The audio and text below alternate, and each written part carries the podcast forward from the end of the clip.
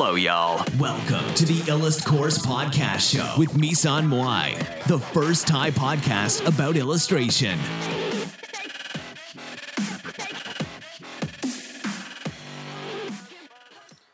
สวัสดีค่ะ วันนี้เราจะมาดูนานาสาระเกี่ยวกับการผลิตกระดาษกันนะคะ ก่อนอื่นเนี่ยเราต้องมาทำความรู้จักกับไส้หลุนก่อนนะคะ ไส้หลุนเนี่ยเขา มีชื่อรองว่าจิงโจ้งนะคะ เป็นขันทีชาวจีนนะคะที่ที่เขาเชื่อกันว่าเป็นคนคิดค้นกระดาษและวิธีผลิตกระดาษที่เราใช้ใช้กันอยู่ในปัจจุบัน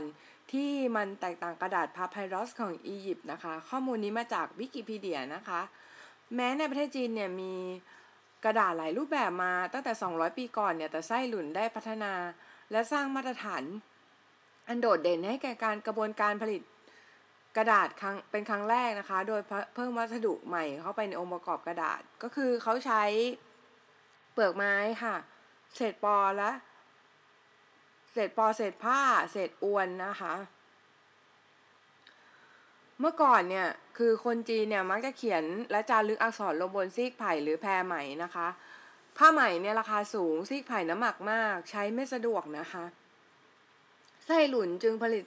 กระดาษพอพอกระดาษของไส้หลุนออกมาเนี่ย กษัตริย์พระเจ้าแผ่นดินในปีแรกนะคะ แห่งรัชกาลเซี่ยวเหอ พระองค์เนี่ยทรงตลาดชมสติปัญญาของไส้หลุนอย่างมากนะคะ ทุกทุกทุกคนทั่วไปเนี่ยเลยใช้กระดาษนะคะ แล้วก็เรียกกระดาษนี้ว่ากระดาษท่านไส้ค่ะ ก็สำหรับประวัติของไส้หลุนเนี่ยเขาเป็นขันทีนะคะเกิดที่ กัมณฑลกุ้หยางค่ะ ซึ่งปัจจุบันก็คือมณฑลเหลหยางมณฑลหูหนานนะคะ เทศมณฑลเหลหยางมณฑลหูหนาน แล้วก็ก็เป็นขันทีตั้งในราชธรรมสำนัก แล้วก็ได้รับตำแหน่งสูงขึ้นเรื่อยมานะคะ แล้วก็ ต่อมาเนี่ยไส้หลุนได้เกี่ยวข้องกับความขัดแย้งในราชสำนักหลายประการหลายประการค่ะ ก็คือ มีพระนางโต้ พระอัครมเหสีของพระเจ้าจางกับนางซ่งนะคะ พระสนมของพระเจ้าจางชิงรัฐชิงตำแหน่งรัฐทายารัฐทายาทให้แก่อรสของตนเนี่ยไส้หลุนได้เป็นกรรมการต่อสอบสวนสนมซ่ง แต่สนมทรงเนี่ยเสยเสวยยาพิษตายระหว่างสอบสวนนะคะ เป็นเหตุให้โอรสบุญธรรมของพระนางโต้ได้เป็นรัชทายาทและภายหลังได้เสวยราช เป็นพระเจ้าเหอนะคะคันพระนางโต้สิ้นสิ้นพระชนนะคะ แล้วก็ไส้หลุนก็เลยได้เป็นขันทีประจำพระองค์ของพระนางเติ้งซุยพระมาพระคารมหามเหสีของพระเจ้าเหอค่ะไส้หลุนเนี่ย คิดค้นองค์ประกอบของกระดาษและวิธีผลิตผลิตกระดาษแบบใหม่นะคะ แต่ว่าบางคนเนี่ยก็คิดว่าเป็นผลงานของคนอื่นที่ มีวรรณะต่ำกว่าเขานะคะ แล้วก็กระดาษเนี่ยได้ใช้เปลือกไม้ที่อัดกันเป็นแผ่นแล้วลงในน้ำจนแห้ง แล้วทิ้งให้เปลือกไม้นั้นแห้ง เป็นแผ่นกระดาษเรียบบางนะคะ ซึ่งอุปกรณ์ผลิตกระดาษในปัจจุบันซับซ้อนกว่าเดิมมาก ๆ แต่ก็ยังใช้วิธีนี้อยู่นะคะ ดังนั้นเนี่ยไส้หลุนจึงได้รับการยกย่องตั้งแต่มีชีวิตอยู่ตลอดมาเรื่อยเรื่อยมานะคะ จนเขา สิ้นชีวิตแล้วนะคะ โดยตอนตอนที่เขาสิ้นชีวิตเนี่ยเขาเขาเขาเขาฆ่าตัวตายนะคะ คือเขา เพราะว่าหลังจากพระนางเติ้งสุริจินประชนเนี่ยพระนัดดาของสนมทรงได้เถลิงราชสมบัติเป็นพระเจ้าอันเขาให้เราเขารับสั่งให้ไส้หลุนเนี่ยไปรายงานตัวที่กรมราชทัณฑ์แต่ไส้หลุนเนี่ยก็ไม่ไปนะคะ แล้วก็คือทานยาปิดชีพตัวเอง ก็ไม่ทราบว่าทำไมเหมือนกันนะคะ เมื่อแต่พอไส้หลุนตายแล้วเนี่ย วิธีผลิตกระดาษของเขาเนี่ยได้แพร่หลายไปถึงเกาหลีญี่ปุ่นเวียดนามนะคะ ก็ เมื่อปีคศ 751 นะคะ กองทัพราชวงศ์ถังพ่ายแพ้ให้แก่ กองทัพอาหรับในยุทธยุทธการแม่น้ำต้าหลวซื่อนะคะ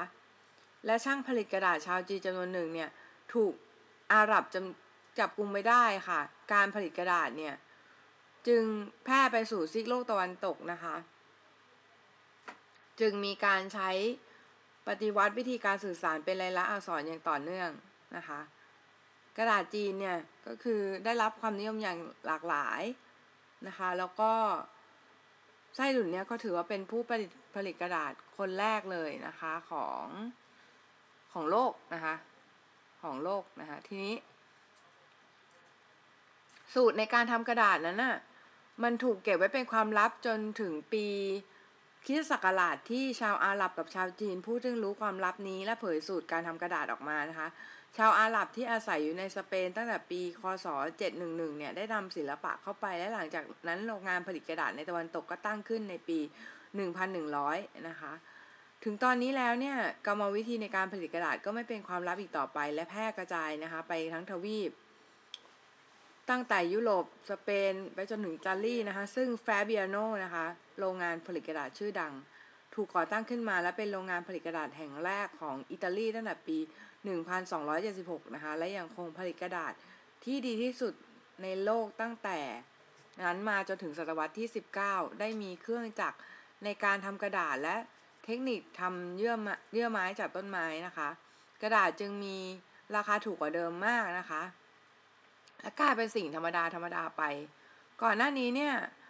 กระดาษถูกผลิตจากเศษผ้าและฝ้าย ซึ่งได้กระดาษที่แข็งแรงทนทนเกือบจะถาวร การใช้พืชคุมดินเป็นวัตถุดิบในการผลิตกระดาษวาดภาพ จะได้กระดาษที่ไม่แข็งแรงเท่า และย่อยสลายได้ง่าย งานศิลปะบนหนังกระดาษหนังสือ และเอกสารมากมายผลิตขึ้นมาจากกระดาษในช่วงศตวรรษที่ 19 และช่วงต้นศตวรรษที่ 20 นี้จึงมีการเสื่อมสภาพอย่างรวดเร็วจนต้องผ่านกรรมวิธีในการรักษากระดาษเอาไว้นะคะ ความเข้าใจของผู้ค้าในการหยุดใช้เยื่อไม้นะคะ ได้พัฒนาขึ้นเรื่อย ๆทำให้กรรมวิธีในการผลิตกระดาษเนี่ยมีหลากหลายแล้วก็ถูกพัฒนาแล้วก็ปรับปรุงมาจนถึงปัจจุบันนี้นะคะ กระดาษสำหรับศิลปินที่เราใช้กันอยู่ในปัจจุบันเนี่ยเป็น สินค้าข้างเคียงของอุตสาหกรรมวอลเปเปอร์ค่ะ เครื่องจักรผลิตกระดาษถูกผลิตขึ้นมาในปีในราวๆปี 1798 โดย Nicolas-Louis Robert แห่งโรงการโรงงานผลิตกระดาษเอสซอนเน่ในฝรั่งเศสนะคะ กระดาษถูกผลิตเป็นม้วนยาวต่อเนื่องกัน และเฮนรี่และ Sealy Fourdrinier นะคะ ได้นำการประดิษฐ์กระดาษมาสู่อังกฤษในปี 1807 ซึ่งมีการพัฒนาในเชิงพาณิชย์โดยการผลิตกระดาษเป็นวอลเปเปอร์หรือว่ากระดาษใช้ตกแต่งผนังบ้าน ส่วนอุปกรณ์การวาดที่ศิลปินใช้ ได้รับมาจากการผลิตสินค้าในอุตสาหกรรม ซึ่งเกิดขึ้นมาตั้งแต่ช่วงกลางของศตวรรษที่ 20 ที่มีการค้นคว้าและพัฒนาขึ้น ในการผลิตสินค้าที่มีการใช้ในหมู่ศิลปินจริง ๆ นะคะ เดี๋ยวเรามาดูองค์ประกอบทางเคมีของกระดาษกันค่ะ กระดาษนั้นประกอบไปด้วย ใยเซลลูโลสนะคะ เซลลูโลสเนี่ยเป็นน้ำตาลเชิงซ้อนที่ต้นไม้ใช้ในการสร้างผนังเซลล์ค่ะ ผนังเซลล์ของถ้าถ้าเราถ้าเราเรียน biology มานะคะ ก็คือ ผนังเซลล์ของของเซลล์ต้นไม้เนี่ย มันจะเป็นสี่เหลี่ยมนะคะ สี่เหลี่ยมก็คือถ้าเป็นเซลล์สัตว์เนี่ย มันจะไม่มีผนังเซลล์ คือมันมีมันมีเยื่อหุ้มเซลล์ค่ะ แต่มันไม่มีไม่มีผนังเซลล์นะคะ เซลล์สัตว์มันเป็นลูกกลมๆใช่ไหมแต่ว่าเซลล์พืชมันจะเป็น มันจะเป็นสี่เหลี่ยมนะคะ แล้วต้นไม้ที่ผ่านการกรรมวิธีในการสร้างสารละลายที่เส้นใยสามารถแขวนลอยได้ที่สามารถที่จะเอาไปทำเป็นกระดาษเนี่ยแม่พิมพ์เนี่ยถูกนำไปล่อนผ่านสารละลายนั้นนะคะแล้วเมื่อเส้นใยจับตัวกันบนแม่พิมพ์ได้เนี่ยจะก่อตัวเป็นชั้นของกระดาษ ชั้นเหล่านี้เนี่ยประกอบไปด้วยเส้นใยไซลูโลสที่ถูกอัดกันแน่นนะคะ และทำให้แห้งจนกลายเป็นแผ่นกระดาษที่สามารถใช้ได้ องค์ประกอบสำคัญสองประการที่สำคัญที่สุดและส่งผลกระทบต่อคุณภาพของกระดาษนั่นคือการปนเปื้อนและความเป็นกรดของกระดาษ ในในเวลาที่เราไปซื้อกระดาษเนี่ยเขาจะเขียนว่า acid free ใช่ไหมคะ acid free เนี่ยก็คือกระดาษที่ปราศจากกรดค่ะ ซึ่งกระดาษที่เสร็จแล้วเนี่ย อาจจะปนเปื้อนสิ่งที่มีตามธรรมชาติอยู่แล้ว เช่นสารลิกนินที่ไม่หายไปจากขั้นตอนการผลิตนะคะ การปนเปื้อนสารเคมีจากธรรมชาติ โดยทั่วไปอย่างเช่นสารกรรมฐานที่ตกค้าง จะล้างไม่ออกในขั้นตอนการผลิตการสุดท้าย หรือสารส้มที่ถูกใส่เข้าไปในขั้นตอนการผลิตกระดาษ ลิกนินเป็นการรวมตัวกันเกาะของกาว ที่ยึดเซลล์ต้นไม้เข้าด้วยการเป็นสิ่งไม่พึงประสงค์จากการผลิตกระดาษ เพราะมันจะทำให้กระดาษเก่าง่าย กายเป็นสีน้ำตาลและยิ่งอยู่นานยิ่งเป็นกรด และตัวลิกนินเองนะมันต้านพันธะของเส้นใยเซลลูโลสโดยธรรมชาติ ถ้าสารลิกนินไม่ถูกกำจัดออกไป และยังคงเหลืออยู่รอบๆ เส้นใยเซลลูโลสในกระดาษนั้น ความเป็นกรดของมันจะกัดกร่อนเซลลูโลสและกระดาษจะเปื่อยค่ะ ลิกนินเนี่ยมีอยู่ประมาณ 20ถึง30%ในเนื้อไม้ แต่จะมีเพียง 1%ในเส้นใยฝ้ายนะคะ มันเป็นเพราะว่าความเข้มข้นสูงของลิกนินในใบไม้นั้นทำให้กระดาษที่ทำจากเยื่อไม้ สีซีดและผุได้ง่าย ถึงแม้จะมีกรรมวิธีในการกำจัดลิกนินออกไปนะคะกระกระบวนการกำจัดก็จะต้องมีสารเคมีชนิดอื่นตกค้าง และต้องถูกกำจัดไปอีกทีอยู่ดี และมันก็ทำให้การบุพังของกระดาษและความเป็นกรดเป็นแค่การยืดเวลาออกไป ด้วยเหตุนี้ควรหลีกเลี่ยงกระดาษที่ทำจากเยื่อไม้ในผลงานศิลปะที่ต้องการความคงทนถาวรนนะคะ ถ้าจำไม่ผิดเนี่ย กระดาษที่ทำจากเยื่อไม้ก็น่าจะเป็นพวก Bockingford อะไรพวกเนี้ยค่ะ ถ้าจำไม่ผิดนะดังนั้นใยกระดาษที่แทบไม่มีลิกนินเลยนั่นคือกระดาษที่ทำจากใยฝ้ายจึงอยู่โอเคกว่า ที่เขาเขียนว่า cotton made อะไรพวกเนี้ยขอร้อยเปอร์เซ็นต์ cotton อะไรพวกเนี้ย hundred percent cotton อะไรพวกเนี้ยจะโอเคกว่านะคะ ซึ่งในปัจจุบันเนี่ย ก็มีการใช้กรรมวิธีกำจัดลิกนินให้หมดไปนะคะ โดยเริ่มต้นจากกระดาษที่ทำในโรงงาน และอุปกรณ์ที่ทำ ที่ใช้บรรจุในการรักษาผลงานที่อยู่ในพิพิธภัณฑ์ สิ่งหนึ่งที่ต้องคำนึงถึงอย่างมากก็คือความเป็นกรดด่างหรือค่า pH ของกระดาษนะคะ สัญลักษณ์ทางเคมีบ่งชี้ว่าเป็นสารที่มีไฮโดรเจนอิออนเป็นประมาณเข้มข้นมากนะคะ หรือว่าค่า pH เป็นตัวบ่งบอกความเป็นกรดด่างนะคะ หรือว่าความเป็นกลางของอะไรบางอย่าง เช่น น้ำเป็นองค์ประกอบระหว่างอะตอมของไฮโดรเจนของ สองอะตอมค่ะติดกับออกซิเจนหนึ่งอะตอมมีสัญลักษณ์คือ H2O หรือ H2S นะคะ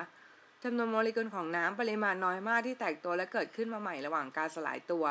ระหว่างที่โมเลกุลสลายตัวไปประจุบวกของ H อิออนและประจุบวกประจุลบของ OH อิออนได้มีการสลายตัวใหม่ โดยที่อิออน H นั้นเป็นกรดและ OH อิออนเป็นด่างนะคะซึ่ง มีอยู่ปริมาณเท่า ๆกันในน้ำดังนั้นน้ำจึงเป็นกลางไม่ใช่เป็นกรดแล้วก็ไม่ใช่ด่างด้วย มี pH ประมาณ 7 ค่ะ ซึ่งแสดงความเป็นกรดที่เท่ากันกับความเป็นด่าง ถ้าความเข้มข้นของ H อิออนมีค่ามากกว่า OH อิออนผลคือเป็นกรดนะคะ และค่า pH จะต่ำกว่านั้น ซึ่งตัวเลขแต่ละตัวนะคะ ซึ่งตัวเลขแต่ละตัว แสดงถึงความเป็นกรดหรือความเป็นด่างที่มากกว่าหรือน้อย กว่ากันอยู่ 10 เท่า ค่า pH มีช่วงระหว่าง1ถึง14 นะคะ ยิ่งกระดาษเป็นกรดมากเท่าไหร่เนี่ย เส้นใยเซลลูโลสก็จะแตกออกได้ง่ายทำให้ช่วงอายุในการใช้งานไม่ยืนยาว ปัจจัยที่มีผลต่อค่า pH ของกระดาษก็คือ ความเป็นกรดที่ตกค้างอยู่ในระหว่างการผลิตได้แก่ ปริมาณยางและสารส้มนะคะ สารเติมเต็มให้เนื้อกระดาษหนา น้ำมันที่ใช้เพื่อให้กระดาษโปร่งแสงและสว่างกระจ่างใส ซัลเฟอร์ไดออกไซด์และลิกนินที่สามารถทำให้ค่า pH อยู่ระหว่าง 4.5 หรือต่ำกว่านะคะ การวิจัยหนึ่งมีผลว่าถึงแม้จะทำกระดาษด้วยเส้นใยฝ้ายบริสุทธิ์แล้ว ก็ยังมีความเป็นกรดอยู่เล็กน้อยถึงจะออกจากโรงงานด้วยค่า pH ราวๆ6.7 6.5ถึง7หรือต่ำกว่านั้น มันอาจจะเป็นเพราะธรรมชาติของกระดาษ หรือว่าการปนเปื้อนของอากาศในซัลเฟอร์ไดออกไซด์นะคะ และออกไซด์ของไนโตรเจนที่เป็นพิษที่เกิดจากการเผาไหม้ของเชื้อเพลิงฟอสซิล ระหว่างที่เปลี่ยนโมเลกุลน้ำให้เป็นกรดซัลฟูริก หรือกรดกำมะถันหรือว่ากรดไนตริกนะคะ ในการที่จะจัดการเรื่องความเป็นกรดด่างทางธรรมชาติ และไม่เป็นธรรมชาติของกระดาษนะคะหลาย ๆ โรงงานเนี่ยใช้วิธีบัฟเฟอร์ค่ะ ก็คือเป็นสารละลายที่ควบคุมความเป็นกรดด่างได้บัฟเฟอร์ก็คือสารเคมีอย่างเช่นแคลเซียม หรือแมกนีเซียมคาร์บอเนตที่สามารถดูดซับความเป็นกรดได้ในระดับหนึ่ง โดยกระดาษที่ผ่านการบัฟเฟอร์แล้วจะมีค่า pH ประมาณ 8.5 นะคะ เป็นด่าง การที่ค่า pH อยู่เลย 7 ไปเนี่ย ไม่มีผลเสียใด ๆ ต่อกระดาษนะคะ สถานการณ์สองสถานการณ์ที่ค่า pH มีผลมากก็คือกระดาษและและบอร์ดที่ใช้ในการเก็บผลงาน การทำกรอบรูปและกระดาษเขียนสีน้ำวัสดุที่ช่วยทนุถนอมงานเนี่ยควรจะมีมาตรฐานที่สูง แม้จะมีผลเล็กน้อยสำหรับกระดาษเขียนสีน้ำที่จะบรรลุมาตรฐานการทำงานให้มีประสิทธิภาพเนี่ยค่าความเป็นกรด ควรเป็นด่างเนี่ยควรใกล้เคียงกับความเป็นกลางมากที่สุด ก็คือไม่ใช่ทั้งกรดและไม่ใช่ทั้งด่างด้วยนะคะ เพราะว่าโดยส่วนมากเม็ดสีที่อยู่ในน้ำนั้นมีความอ่อนไหวต่อค่าความเป็นกรดด่าง ความขาวของกระดาษของและก็สำคัญนะคะ เนื่องจากกระดาษที่มีกรดนะจะทำให้กระดาษเหลืองนะคะ ถึงแม้ว่ากระดาษทุกชนิดที่นำไปผลิตลังและผลิตกรอบรูป ถูกนำไปบัฟเฟอร์เพื่อไม่ให้เป็นกรดแล้ว กระดาษวาดเขียนบางชนิดเท่านั้นที่ยังมีการทำบัฟเฟอร์อยู่นะคะ ยกเว้นกระดาษเขียนสีน้ำแล้ว กระดาษชนิดอื่นๆ ไม่จำเป็นต้องทำด้วยฝ้ายร้อยเปอร์เซ็นต์และกระดาษที่ทำด้วยฝ้ายร้อยเปอร์เซ็นต์ส่วนใหญ่จะเป็นกรดเล็กน้อย และจะอยู่เป็นกรดเป็นเลือกธรรมดากว่าที่ทำบัฟเฟอร์กับกระดาษที่ทำจากเยื่อไม้เนี่ยเพื่อเป็นการชะลอเวลาไม่ให้ไม่ใช่การหยุดกระดาษให้สีไม่ซีดและไม่ผุนะคะปัญหาสำคัญในการที่จะรักษา pH ไม่ให้เป็นกรดในกระดาษที่ทำจากฝ้ายร้อยเปอร์เซ็นต์นั่นก็คือการขยาย นั่นก็คือการไซซิ่งนะคะ แล้วก็การลดการดูดซับของกระดาษลงนะคะ กระดาษจะถูกทำลายขนาดไหนก็ขึ้นอยู่กับปริมาณความเป็นกรดนั่นเองนะคะ ซึ่งมันชัดเจนว่ากระดาษที่ทำจากเยื่อไม้นะคะ อ่อนไหวกว่ากระดาษที่ทำจากเศษผ้าหรือใยฝ้ายเพราะว่าเยื่อไม้นั้นมีเส้นเส้นใยที่สั้นกว่านะคะ และกระบวนการผลิตเมื่อเสร็จแล้ว จะทำให้เส้นใยอ่อนตัวเมื่อเร็วๆนี้นะคะ เอกสารที่ถูกสร้างมาระหว่าง ทดสอบกระดาษที่ทำจากลินินและเศษผ้าได้ถูกค้นพบ ที่ใต้สร้างอาคารเก่าซึ่งสารเอกสารมีค่า pH กลางๆนะคะ เนื่องจากถูกฉี่หนูทำให้กระดาษนั้นยังสามารถอ่านได้ออกถึงแม้จะเหลืองกรอบหมดแล้วนะคะบทเรียนนี้แสดงให้เห็นว่าค่า pH จะมีผลต่อการคมคงทนถาวร แต่ไม่ใช่ปัจจัยที่จะฟันธงลงไปได้สักทีเดียวนะคะ อันนี้เนี่ย เป็น เรียบเรียงมาจาก trueart.info นะคะ ซึ่งเป็นเว็บไซต์ที่มีข้อมูลเกี่ยวกับด้านนี้มากมายนะคะ เดี๋ยวตอนต่อไปเนี่ยเราจะมาพบตอนที่ 2 กันนะคะ แต่ว่า วันนี้เนี่ยก็